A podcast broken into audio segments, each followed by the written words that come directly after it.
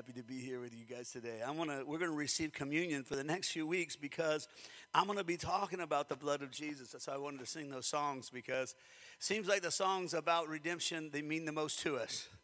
The songs that remind us what Jesus did for us, they become closest to our heart, like Amazing Grace and Power in the Blood. All those songs, they really get deep inside of us because they they speak to us about this relationship that means the most to us. Now, I want to I want to just begin t- uh, today talking about the seven times that Jesus shed blood. I periodically like to talk about this because I'll tell you why in a moment. It's so important that we understand that every drop of the blood of Jesus was precious and important, and it speaks to us. The Bible says the blood of Jesus speaks to us of better things than the blood of righteous Abel. In other words, the blood of Jesus has a voice in it. So when you receive communion, you're receiving a voice. You know, that voice that says, keep going, don't quit. That voice that says, you can make it. That voice that says, you're forgiven. That voice that says, it's all going to work out. All that voice comes into you as a gift. It doesn't come out of your own head, it's something that you received. And so it's important for us to study those times that Jesus shed blood because they speak to us.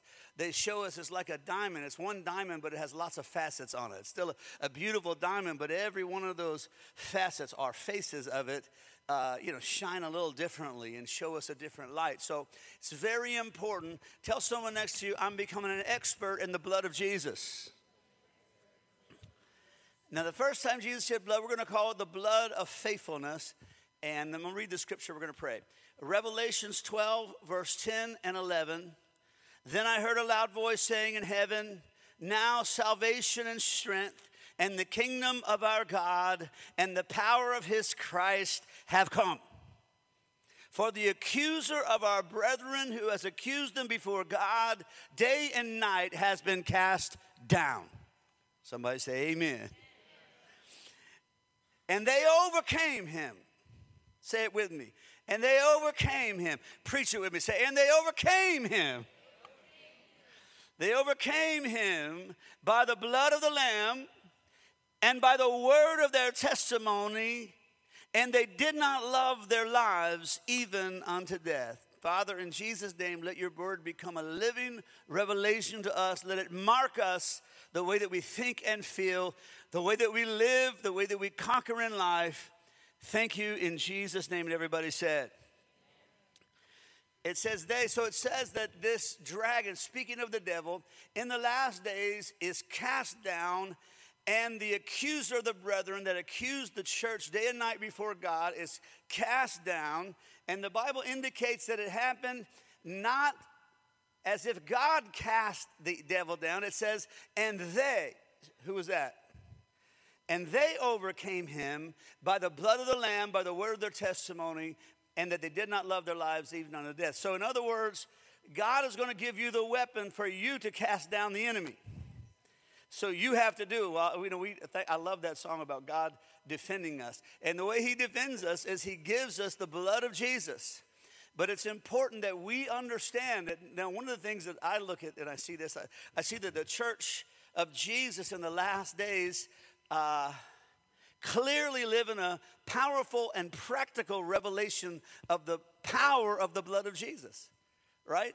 It, it's it, you can. It, one thing that you know about the church in the last days is they knew not only about the blood of Jesus, but they were familiar enough with the concept and with the revelation to apply it. A lot of us know a lot of things, but we're not comfortable enough to even pray for a sick person because we don't really know you know, we know that scripture by his stripes you're healed, but we don't feel like we can kind of like operate in that, right? We get call someone else to pray. And so this church in the last days have has some kind of expertise, not about a lot of things, but they do know about the blood of Jesus, and they use this revelation, the blood of the Lamb, the word of their testimony, what it's done for them, and that they were fearless Basically, they had one revelation and they were strong with their life to declare that revelation. The Bible says that the enemy is defeated in that way. So it's important for us of all the things that you know the, you know america has more christian books you know they're just books everywhere put it on kindle you can read all day about anything great wonderful subjects but it's important to be good at the most important things. Don't become an expert in something that doesn't matter. Come on, somebody. Like video games. Don't get to the 14th level of something and you still don't know about the blood of Jesus. don't be an expert on Marvel Comics, for example, and you still don't know how to apply the blood of Jesus over you and your family, right? Or anything else cars, football, hunting. Don't become an expert at anything, but you still don't are not an expert at the most important thing, which is the thing that has the power to transform everything in your life. Everything that came from God to you came because of the blood of Jesus. And the more you understand the blood of Jesus, it's like purchasing power in the spiritual realm. Jesus bought us with his blood, it's currency. The more revelation you have about the blood, the more that you're able to purchase what you need or apply that toward a purchase. Thank God you don't have to use your own righteousness to buy something good. You don't, you don't have to say, Look, I've been so good, you need to bless my kids. I've been so good, you need to bless my, my grandkids. No. The blood of Jesus, thank God he's so good and I understand what he did. All his goodness applies to my life. So I can ask, I can begin to bring things from the spiritual realm into my life, not by virtue of my greatness or perfect, you know, track record, but I can bring them because of what Jesus purposed, but you are purchased. But you have to uh, enter into that at a level where you feel like, uh, look, I know this. You know, uh, I heard the gospel a thousand times, and one day I heard it. I one day it changed my life, but I heard it my whole life. My dad's a preacher. I heard it every Sunday of my life. And then one day I heard it. I was in a bedroom, 1978, and I heard that voice, 1977, excuse me. No, 78. Sometime like that. I got married in 77, 78. But I heard, I heard it for the first time for myself. You get what I'm saying? You can know about something and not know it. But until you can feel like you've got some authority, you've got some confidence, you've got some assurance, you've got some faith, you don't really know it yet. You're just getting around it. So it's important, at least one time a year, I like to talk about it or focus on it because this is like your purchasing power in the Spirit. Your currency in the Spirit is the revelation you have on the blood of Jesus. Are you okay? So it's relevant to understand that Jesus was crucified on Passover. Now I want you to get that in your mind. Jesus, say it with me. Say, Jesus was crucified on Passover. Now it's important because you have to connect what happened at Passover with the life of Jesus. It wasn't an accident that they crucified Jesus on Passover. It was prophesied that on the, this holiday called Passover, Jesus would be that lamb that would be slain, his blood would be shed. So we need to understand there's a connection between the children of Israel being delivered from Egypt to the people of God being delivered out of the hand of the enemy into God's kingdom. Are you with me? So in, in the Passover, of course, you know, Israel was 400 years under Pharaoh in slavery. Moses came and he, you know, dealt with uh, Pharaoh but then he wouldn't listen. And so he finally, he said, I'm, I'm going to kill the firstborn of everything in Egypt. And God wanted to protect Israel from the curse of death. So God told them how they were going to protect their home and their life from, from death and from destruction. He said, This is how you're going to be protected. You're going to take a perfect lamb you're going to kill that lamb. You're going to put the blood in the basin. Then you're going to take some hyssop. Now, this is instruction of how to get the blood of Jesus in your life. So you got to listen. He said, then you're going to take the blood from the basin. You're going to put it over the doorposts and the lintels of your house. I'm sure that's why the Catholics do the sign of the cross, because that is a, a type of applying the blood of Jesus to the doorposts and lintels of your house. It's the cross, right? He said Now you're going to apply it with hyssop. Hyssop uh, to us speaks to us of confession. The Bible says, if you confess with your mouth the Lord Jesus and believe in your heart that then you shall that to, to be righteous, you shall be saved.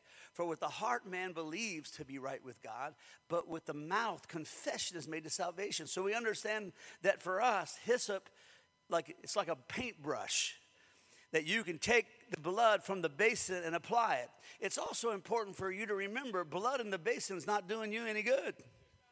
It doesn't matter what Jesus paid for till you apply it to your life. It doesn't matter what's yours and what was purchased for you if you don't know how to get that paintbrush and begin to put it on your house, right? So it has to do with your ability to speak in faith. Hyssop, applying it with hyssop, hyssop even sounds like speaking, doesn't it? Hyssop. It means to confess. So you got to learn how to get that blood, that all that Jesus paid for, and you got to get it on your house and over your family. How many want the blood of Jesus over your family? Come on, if you really want to, like rave like crazy, like, yeah, yeah, yeah, yeah, yeah, yeah. Yeah, while on others thou art calling, do not pass me by. Uh, look, and so what happened? The Bible said that when the angel of death sees the blood, he will pass over you. That's why they call it Passover, because you didn't deserve it, but by virtue of that lamb's blood, you were marked for salvation. You are marked for protection. How many want your house marked for protection from disease and poverty and conflict and divorce and all those things that are out there in the world that bring death? To be marked with that is to be marked, is to apply the blood of Jesus. Are you okay? Passover becomes a picture of how the blood affects our lives in the spiritual world. Passover, when you read that story, how the angel came and couldn't touch that house. It makes me think of um, what's his name with the pants? Can't touch this. And hammer. Can't touch this. Da da da da da da da da.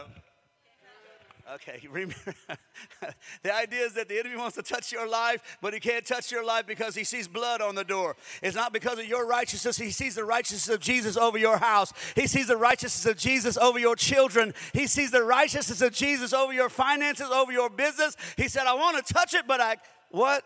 Da da da da da. Can't touch that. Some of you don't even know, young people are like, what? What is that? Is that an advertisement of some kind? Oh, you'd have to know those pants. oh, you don't know anything about the running man. Passover is when the lamb's blood was shed, and they took the blood and applied it to the door. Now I want you to read it with me. Exodus 20, uh, 12 22 said, Drain the blood into a basin, then take a bundle of hyssop branches, dip it into the blood, brush the hyssop across the top and the sides and the door frames of your houses, that no one may go through the door until morning. So the, when the blood of Jesus is applied, the blood of Jesus brings supernatural protection.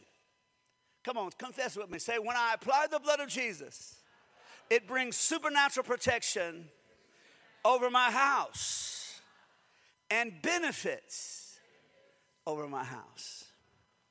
Now, listen, I, I, need you to see the two pictures, the Old Testament and the New Testament, at one time. The Old Testament, the lamb's blood was applied over the door, and they celebrated how God saved them as a nation because of that blood. So they celebrated the Passover thinking it's something you apply over your house, which is true. In the New Testament, Jesus said, You've got to take this blood and drink it. He said, If you don't drink my blood and eat my flesh, you don't have eternal life. But if you drink this, now, of course, people were like, I can't, what? Eat what? Drink what? They didn't understand it because Jesus said this is a spiritual revelation because the blood of Jesus not only affects your life on the outside, but when Jesus came, He said, I'm going to affect your life on the inside. I'm going to get to the root of the problem. The root of the problem isn't your money, it isn't your stuff, it isn't your house. The root of the problem is inside of you. Jesus said, I'm not just going to get to the outside of your life and protect the outside of your life. I'm going to get inside, I'm going to get in you. That's why we drink communion. Matter of fact, the Old Testament, they were prohibited to drink blood. You couldn't drink blood because they believed, and the Bible taught in Leviticus, that the life of something, the essence of something, the nature of something was in that blood. So if you, you know, had a big, you know, greasy, bloody steak, which I like at times. but they, the idea was that, that you're going to get the nature of a bull so, you know, the Jews will still wash the blood off of something. That if you eat, eat a bloody chicken, I don't eat bloody chicken, but if you eat a bloody chicken, you get a chicken nature.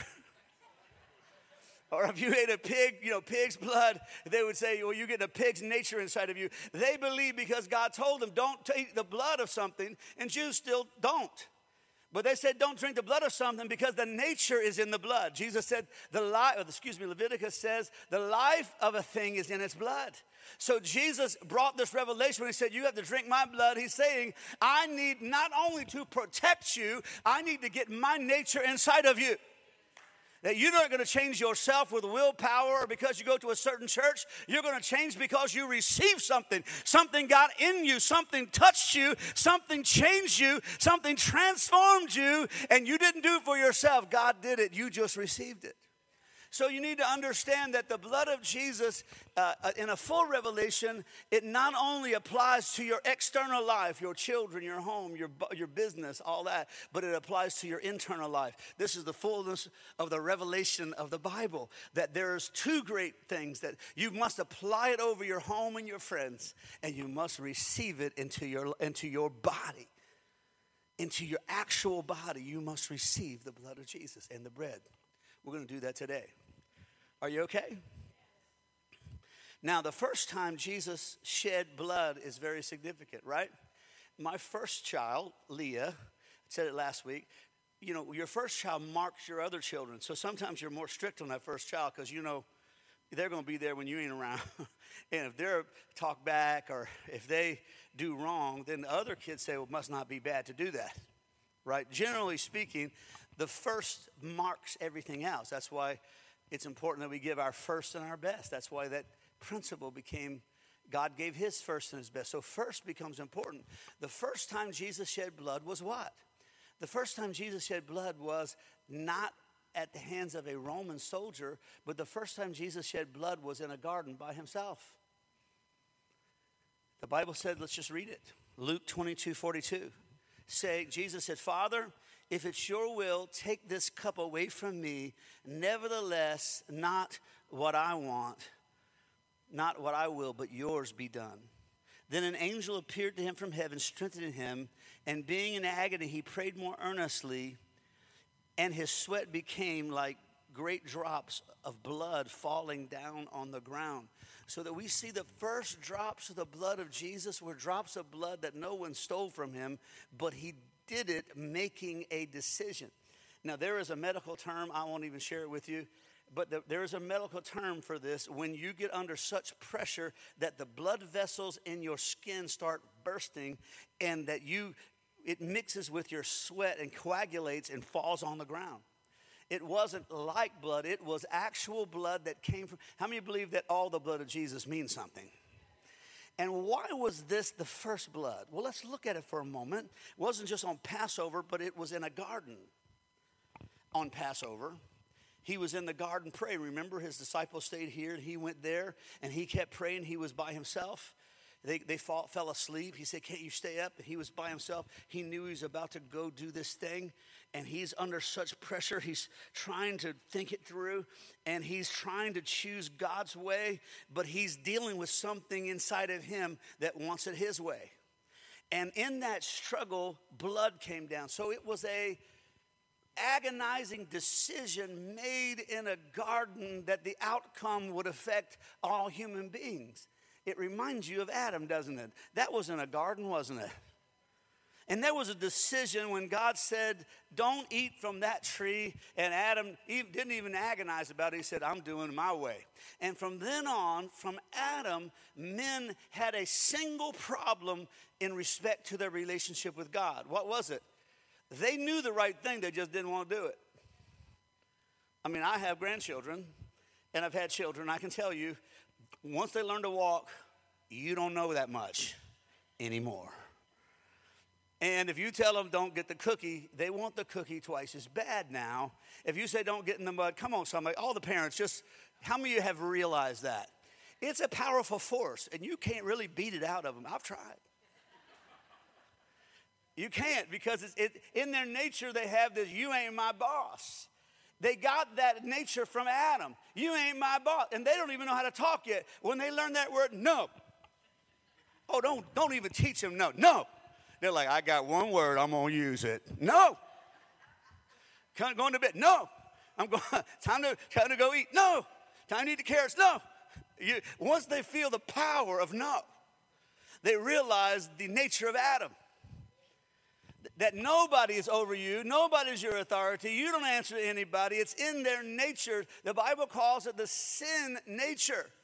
And all of us in this room, can I get a witness, have experienced it. The fundamental thing in your relationship with God is that God, you know what God wants you to do, but you don't want to do it, or you don't have the power to do it. The things you want to do, you don't do. All that exercise and prayer you said you were going to do, you hadn't done it yet. You did it one day, then you quit. You bought the shoes and everything, joined the health club and everything. You you promised you'll be at five o'clock prayer, and you still you did it three days, and you found that it's easier to make a promise, but when you face that nature of Adam, that's gravity pulling you down, you find that man, this is real. And then you develop a couple of habits, and then you try to break those habits, and you're like, dude, this is harder than I thought. I mean, just coming to church is hard. Reading your Bible, oh my gosh, if your flesh ever gets in control, like you ain't reading.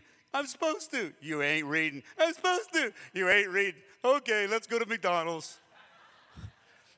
and you you yield to it because you're like, that dude is strong. And everybody, if you're being, everybody in this room, that old side of you that wants its way and opposes God's way, that's the strongest side of you until you get the nature of Jesus in you. Now, there are people with strong wills. Come on, somebody. There are people like Raquel, like this girl is in shape. That girl's in shape. She wrestles, fights people, does all kind of things. I mean, when she tells me about her regiment, I'm thinking, I just have to receive that vicariously. You know, exercise and eat and everything. And uh, there are people with strong wills, but nobody has a strong enough will to stop the nature of Adam.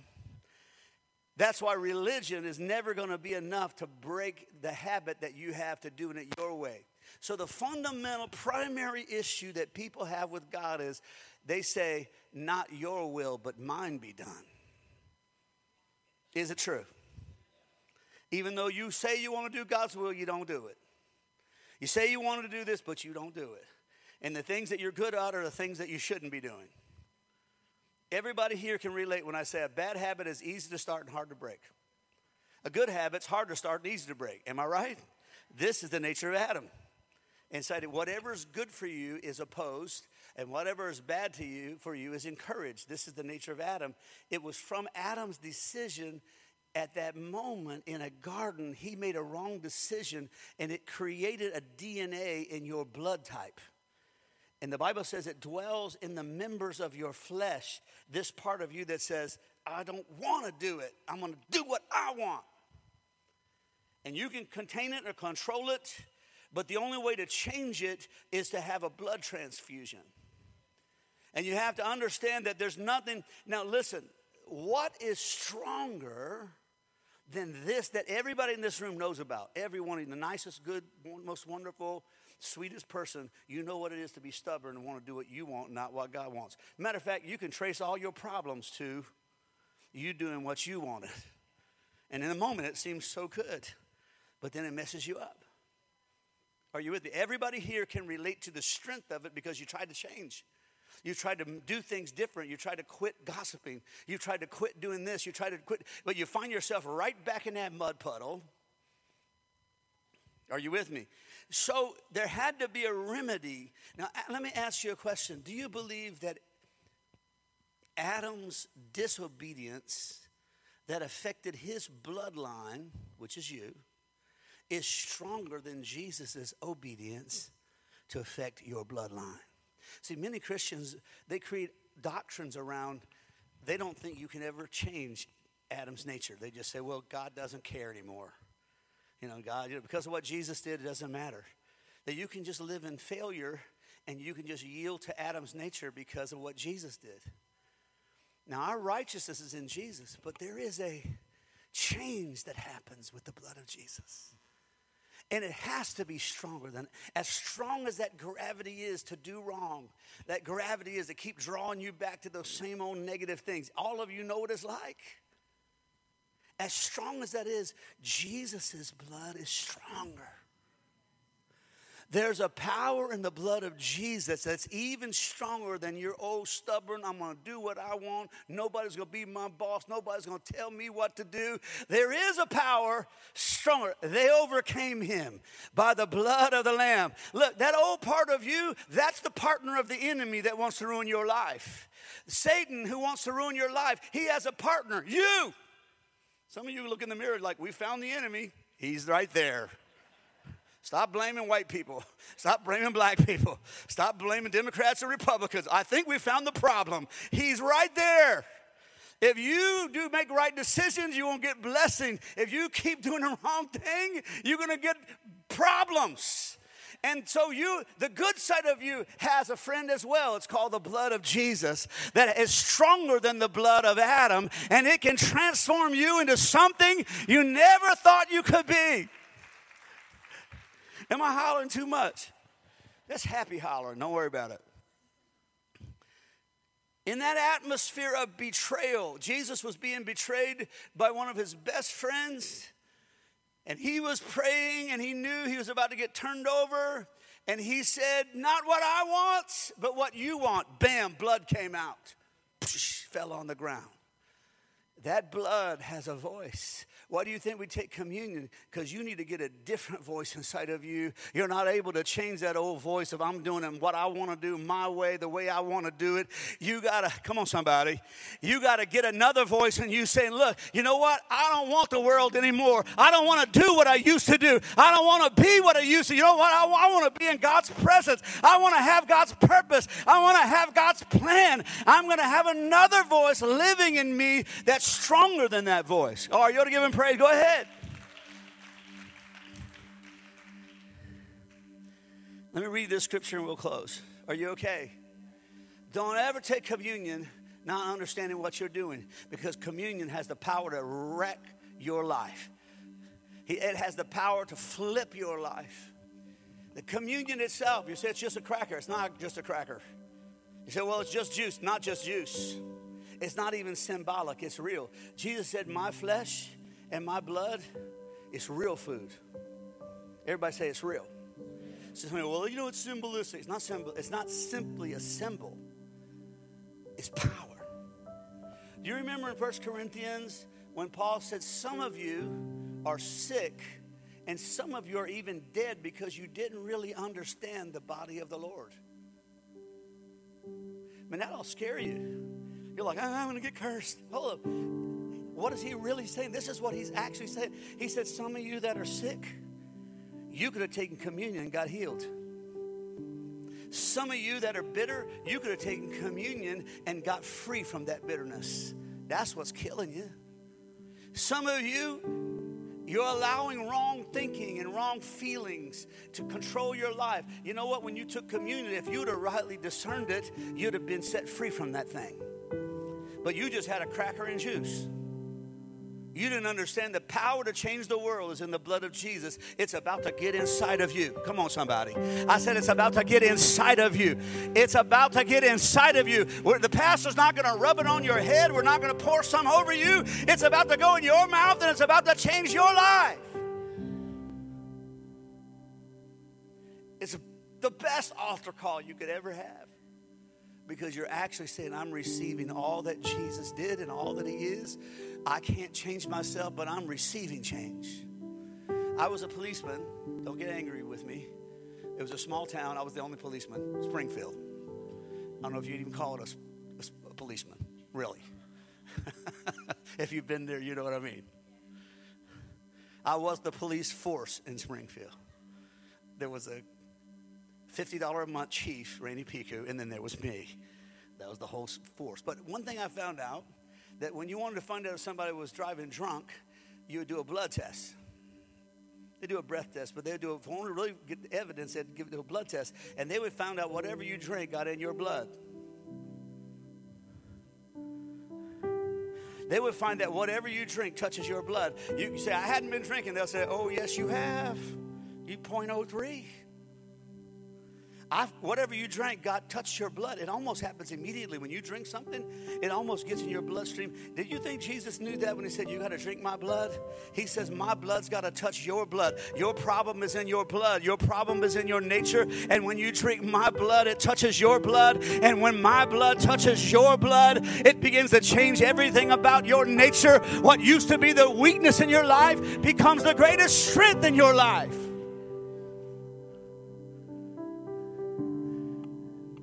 I love this. Romans, I'll read this as we're getting ready to receive communion. Romans 5:17. Death once held us in its grip.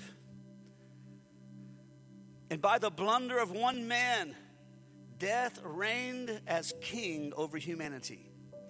But now, how much more are we held in the grip of grace and continue reigning as kings in life, enjoying our regal freedom through the gift of perfect righteousness in one and only Jesus the Messiah. In other words, just as condemnation came upon all people through one transgression, so through one righteous act of sacrifice, one decision in a garden. I'm adding this one decision in a garden, one moment of blood, one moment of shedding blood. One act of Jesus' sacrifice, the perfect righteousness that makes us right with God and leads us to a victorious life, is now available to all. One man's disobedience opened the door for all humanity to become sinners. So, also, one man's obedience opened the door for many to be made perfectly right with God and acceptable to Him. There is no way that Adam's unfaithfulness has a more powerful effect on you than Jesus' faithfulness. Why was it first? Because the first thing you need to change in your life is the ability to stop being you and start having Christ in you. What did the Apostle Paul say? He said, I'm crucified with Christ. But nevertheless, I live, yet not I. Christ lives in me. And the life I'm now living, I'm living by faith in the Son of God. In other words, I received a different kind of life. When I took that communion, when I received that blood, when I received that word, when I re- something got inside of me, I couldn't be how I used to be. I couldn't talk like I used to talk. I couldn't act like, come on, somebody, help me a little bit. I couldn't act like I used to act because Jesus got inside of me. Oh, man. We're going to receive communion today. This is the conclusion. The blood of Jesus that brings eternal life is also revealed as the power to protect our loved ones and ourselves from the negative after effects of Adam's fall. It must be received by faith and applied by faith. Now, listen to me because I'm closing. I want you to get this. How do you think Everybody say the blood of faithfulness. How do you think if you apply the blood of faithfulness over your children, how do you think it's going to affect their decisions? Now, you can't control them, but you can pray a protection over them. I don't know what decision they're going to make. Are they going to smoke dope or not? Are they going to do the wrong thing or not? Are they going to are they going to make the right? You know what? But I can't apply that over my house and say, you know what? Death is not touching my house. Come on, somebody. How much, how do you think it's going to affect your loved ones and your friends? You don't have control over their life, but you can get that that hyssop down in that blood and you can say you know what? At my job i'm applying the blood of jesus over all of my uh, all of my friends. I don't care what they're doing how they're doing it. That right now they're under the protection of the blood of jesus. Not just the blood of jesus i'm applying the blood of faithfulness over them. They're going to start wanting to do what god said. They're not going to they're going to stop doing what the enemy's telling them to do. They're going to think it was their idea because I'm just going to step back and just apply that blood. Because I'm going to say, you know what? Everybody I work with, everybody I go to school with, everybody I live with, they're all under the protection of the blood of Jesus. They're all under the protection of God's faithfulness. They're all listening to a voice that says, not what I want, but what He wants. I don't control people, but I can apply that blood and say, you know what? I'm applying this over my house, over the doorpost. I'm going to come into faith and I'm going to declare this I overcame the enemy by the blood of the Lamb, by the word of my testimony, and that I don't love my life even unto death. I'm going to keep doing this to the day I die. I'm going to apply it over my children, I'm going to apply it over my finances. How many marriages are affected with unfaithfulness? I'm going to apply it over my spouse. I can't control my smile, but I can apply the blood of faithfulness over him. Come on, say. See, we're learning something. Say, I'm about to start. Say it with me. Say, I'm going to start applying the blood of faithfulness over my house, over my children. A voice is going to speak to them. I'm bringing them under that protection.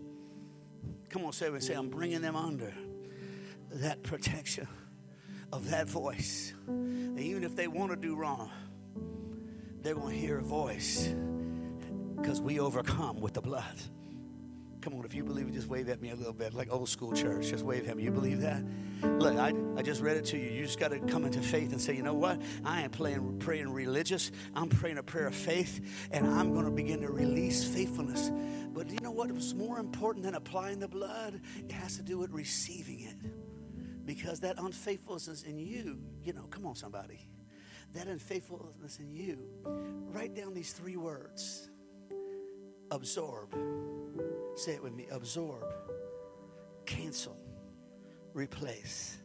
Say it again. Say absorb, cancel, replace. The blood of Jesus absorbs the unfaithful nature of Adam. The blood of Jesus cancels all the arguments against my life that came because of my disobedience. And the blood of Jesus replaces the old rebellious nature of Adam with the new obedient nature of Christ. Not what I want, but what He wants. Today, we're going to receive that reality. That as we receive communion, you're going to say, This blood absorbs, say with me, absorbs, it cancels, it replaces.